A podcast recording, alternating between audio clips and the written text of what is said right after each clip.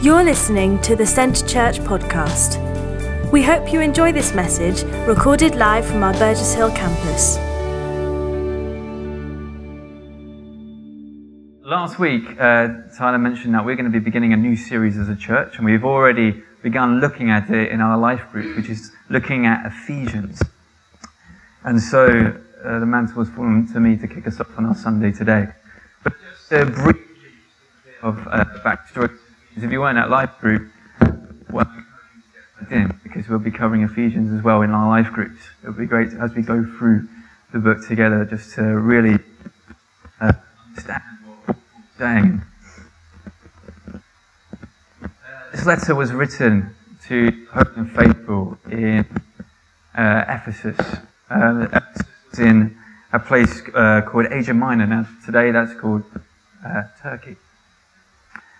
And uh, this letter was most likely only sent to Ephesus, but it was also passed around to various churches in the area, in, in, that, in that province, so that those who you know gathered together, who wanted to, to who believed in God, could even be blessed by what Paul was saying. And in his opening greeting, Paul shares God's plan of salvation, how the Father had planned it, how the Son had paid for it, and the Spirit given as a deposit, sealed it in those who place their faith in God. An amazing display of grace. And this is only just the opening greeting of Paul's letter, and there's still so much more to go through. And so this morning, I'm sharing from Ephesians chapter 1, verses 15 to 23. And it says, For this reason, ever since I heard about your faith in the Lord Jesus and your love for all the saints, I have not stopped giving thanks for you, remembering you in my prayers. I keep asking that the God of our Lord Jesus Christ, the glorious Father, may give you the spirit of wisdom and revelation so that you may know him better. I pray also that the eyes of your heart may be enlightened in order that you may know the hope to which he has called you, the riches of his glorious inheritance in the saints and his incomparably great power for us who believe. That power is like the working of his mighty strength, which he exerted in Christ when he raised him from the dead and seated him at his right hand in the heavenly realms, far above all rule and authority, power and dominion, and every title that can be given, not only in the present age, but also in the one to come. And God placed all things under his feet and appointed him to be head over everything for the church which is his body, the fullness of him who fills everything in every way. There is a lot there. And there's a lot to be encouraged by as well. Because, as I stated, this prayer, though written for the believers there, as Paul's addressing the holy and faithful in Ephesus and surrounding areas, is also a prayer for us who believe today. Here's a question I just want you to think about. If Paul was living today, what would he have heard about your faith and your love for others? What would he have heard about our faith and our love for others? What would people say? What would people be speaking about us? What would be the ripple effects? You know, Paul heard of these things, heard of the faith and love of the believers in Ephesus. Somehow that, that, what they had been doing had reached his ears. So if Paul were alive today, what would he have heard about us? And it's important to recognize the significance of Paul's prayer. And I believe it's a prayer that we should be praying for one another regularly. As he was praying regularly for the believers there, so too we should be praying for one another the very things that Paul was praying. And he began by asking for spiritual wisdom and revelation. In other words, an unveiling. And this spiritual wisdom and revelation, it's something that we cannot gain in our own understanding, our own logic. It only comes from God. And he was praying that God would grant them a, a spiritual wisdom and revelation for a fundamental purpose. And these are the points that will cover this message today, which we should take home with us. And the first of this, first of these is to know Him, to know God better. Our faith journey does not stop when we accept God as Lord and Saviour. We must seek to become better acquainted with Him. It's not just a case of saying, Yes, I believe, and I'm just going to carry on with what I was doing before. No, Paul was encouraging them. I've heard of your faith and love. Now get to know God better. Building your relationship with Him. Try and, try and grasp Him more. Get this intimacy with Him. Even in, in James uh, chapter 4, verse 8, it tells us how if we draw near to God, He will draw near to you.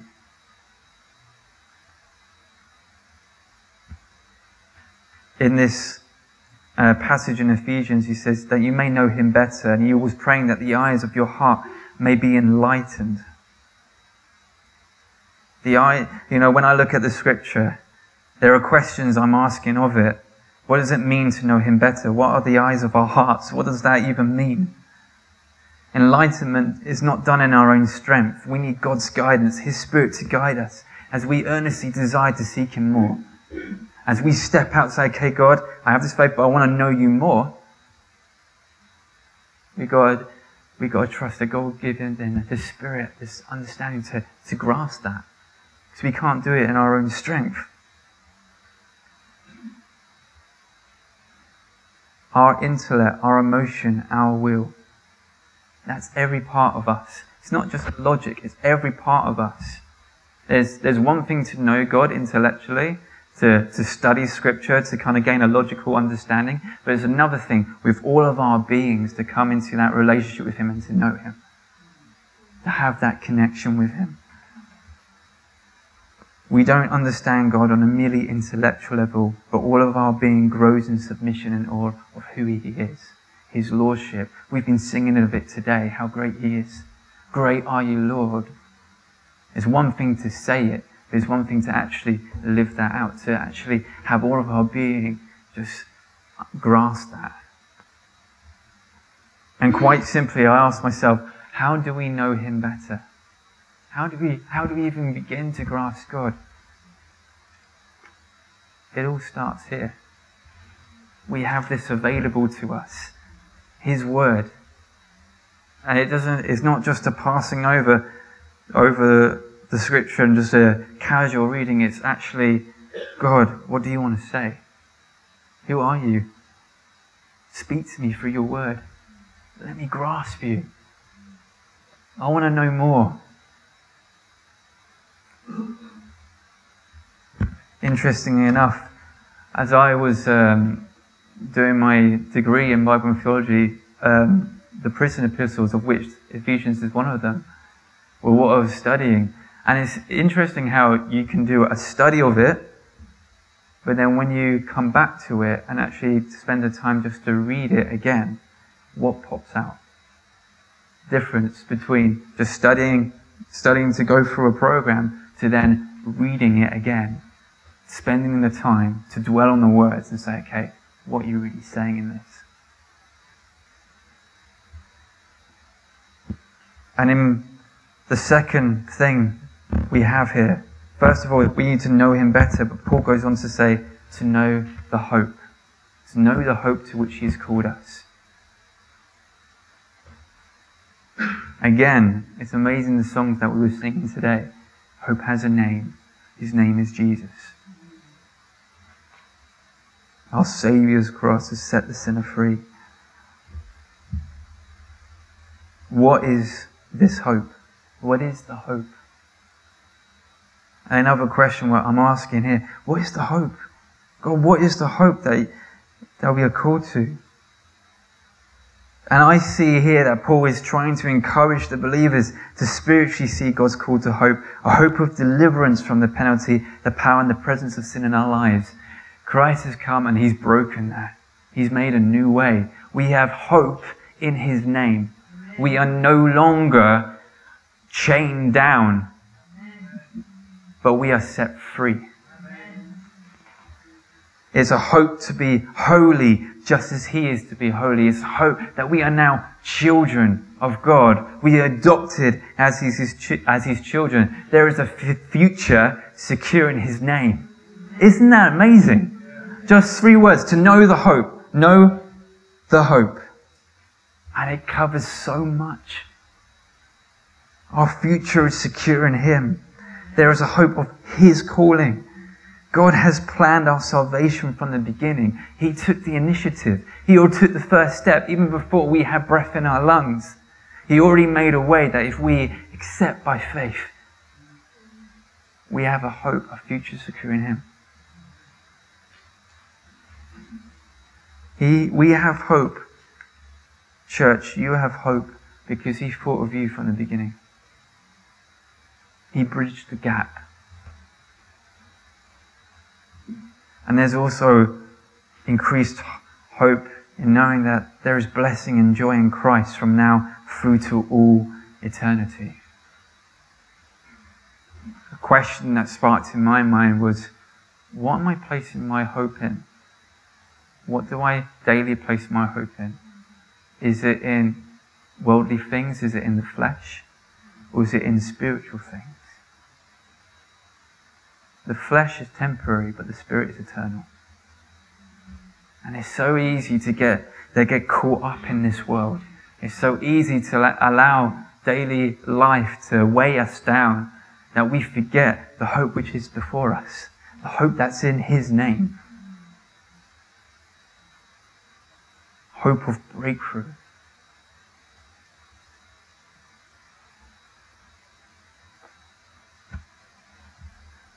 And as I was reading through this prayer, I was thinking, it continues. There's more.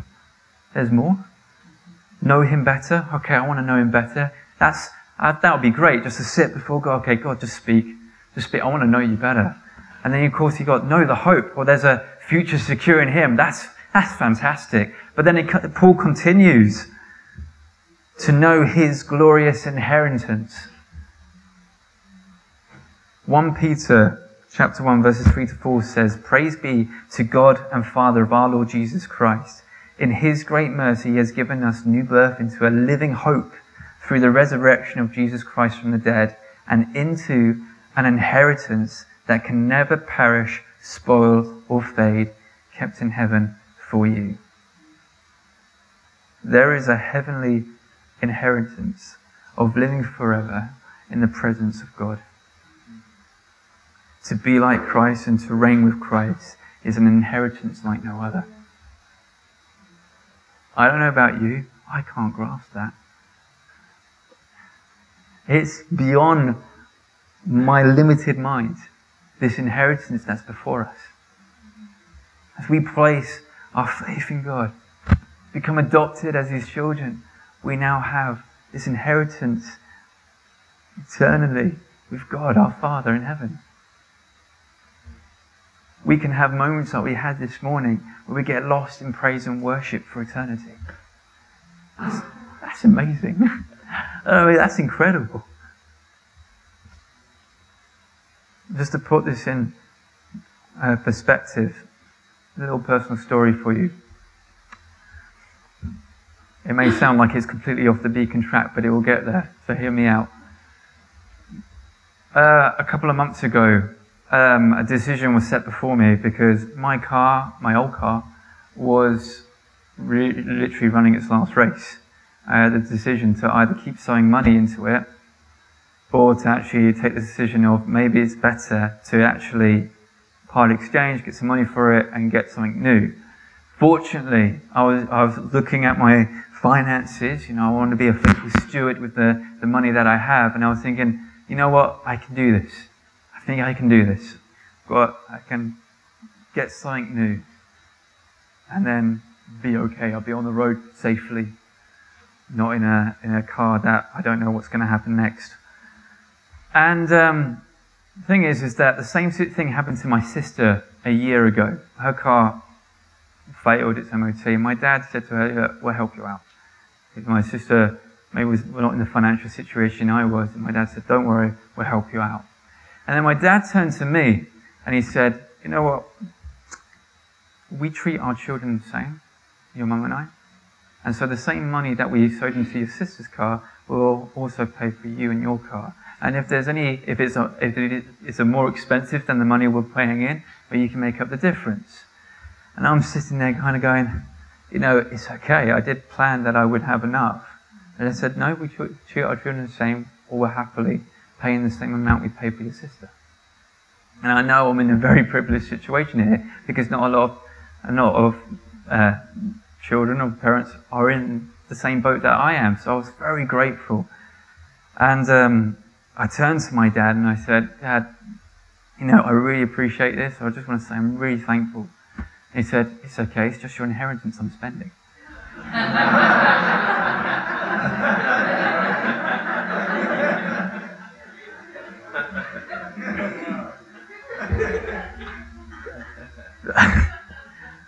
Here's the thing is, what amazed me first is that even though my dad has, has said to me, I had conversations with him, and he said to me, you know, you know, I, I appreciate you and your faith. I will never have a faith. It's something that I don't believe in. What he said in that conversations we had is not far from how God looks at us. He treats us the same. Inheritance, one, one of us is not going to have a big inheritance than the other. It's the same for all of us who believe. Treats us alike. The only difference is, and the big difference is, my inheritance is temporary.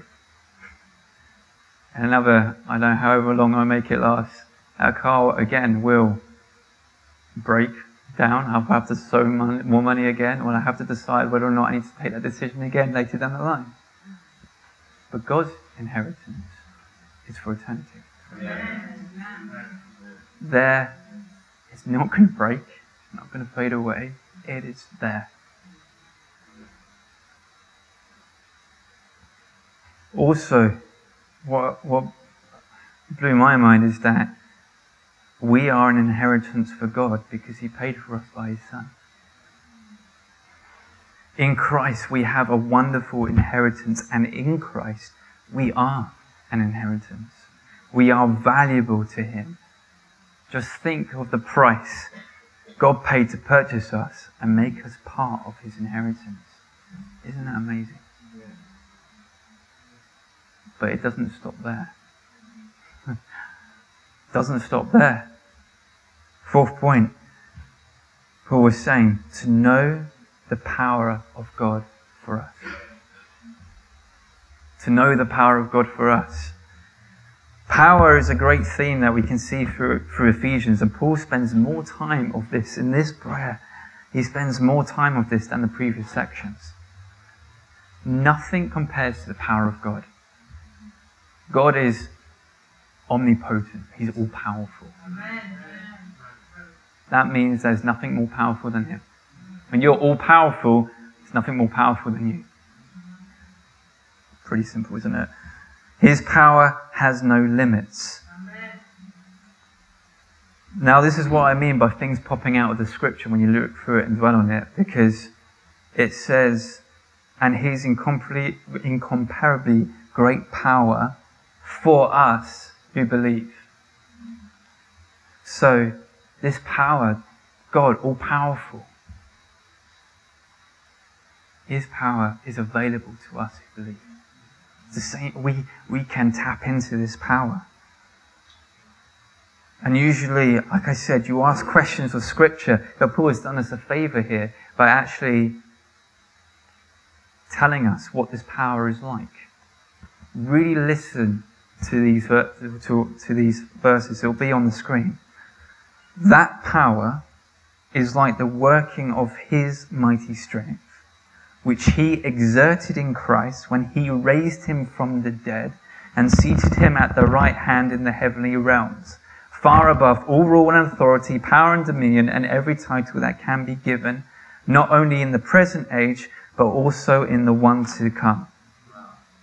That power is available to us. What? I don't get it. this power is available to us. Tom Wright says it like this The greatest display of power the world has ever seen took place when God raised Jesus from the dead.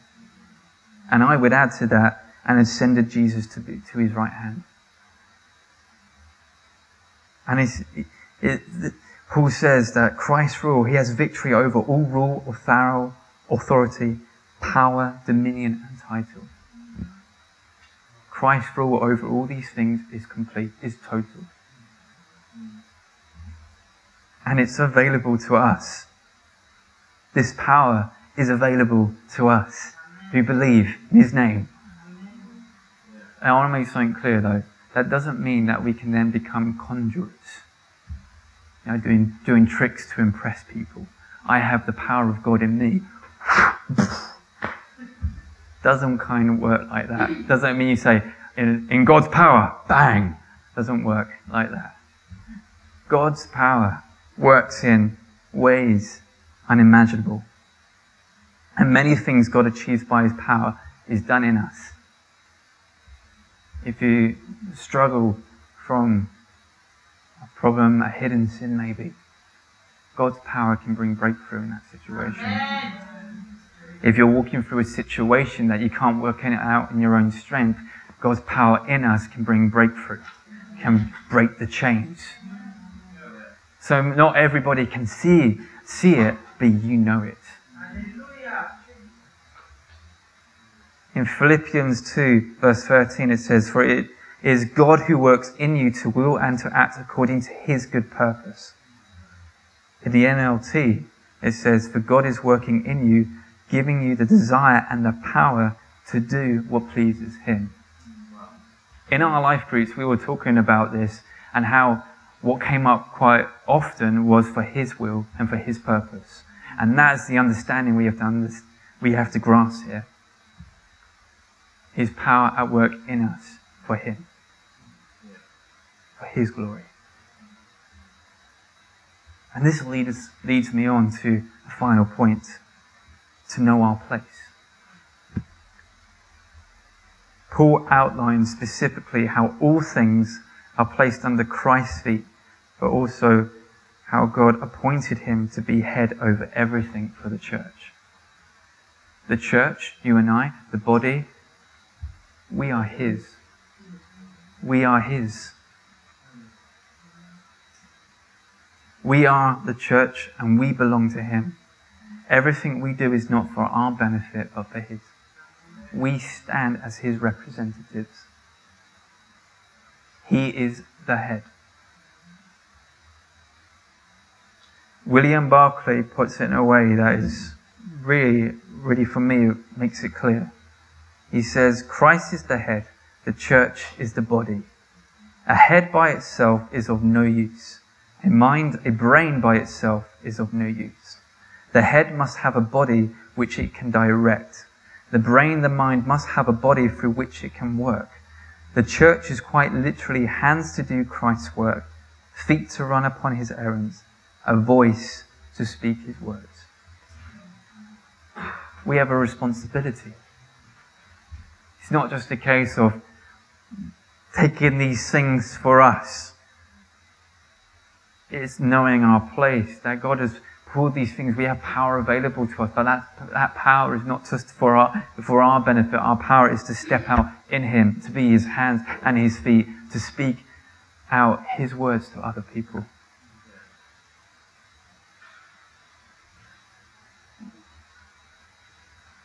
Tyler was sharing this last week how we got to know, know our place, know our place, and how can we serve? What is our place within the church? Well, how can we serve? What can we do? We all have a part to play. It's true, we all have a part to play. We have to remember Christ is the head. By His Spirit, He will direct us, and we have to be bold enough to respond to that. Not to, not to hinder that, by saying, I don't want to do that, I'm not, I'm not able, but to say, you know what, your powers at work within, within me, all things are possible, I will step out in you, and I'll trust you. I will be your hands and feet. I will speak for you. I believe at the end of this section, Paul was given a, a culmination of thought. He was saying, in my words, I have heard of your faith and love, but keep moving forward. Know these important aspects, but remember that Christ is the head, and all you do is an overflow of your relationship and faith in Him, which ultimately glorifies Him. Know these things. Don't just stop. You've placed your faith, you've placed your love in Christ. Don't stop. Know Him better. Know His hope. Know His glorious inheritance. Know His incomparably great power that is available for us. Also know your place. He is the head, and you are His hands and feet.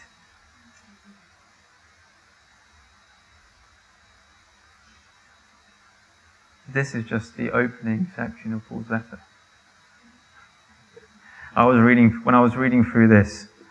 I mean, I was I was I was taking out. I've got the notes I started off writing here, and highlights and sections, and I was reading through it, and I put in brackets on the side, just amazing. What more can you say? Just amazing. As we spoke in our life groups about God's plan of salvation. And then we read how Paul had heard of these, of the believers' faith and their love. And, uh, and his prayer that unlocks so much. And this prayer that is for us too. Just amazing. And as I shared at the start, I believe that this is a prayer that we should be praying for each other on a regular basis. That we should know these things and we should not forget them. And that's what I kind of, that's what I want to do. Is to pray Paul's prayer, but I've reworded it as a prayer for us today. I want to go, why don't you stand with me?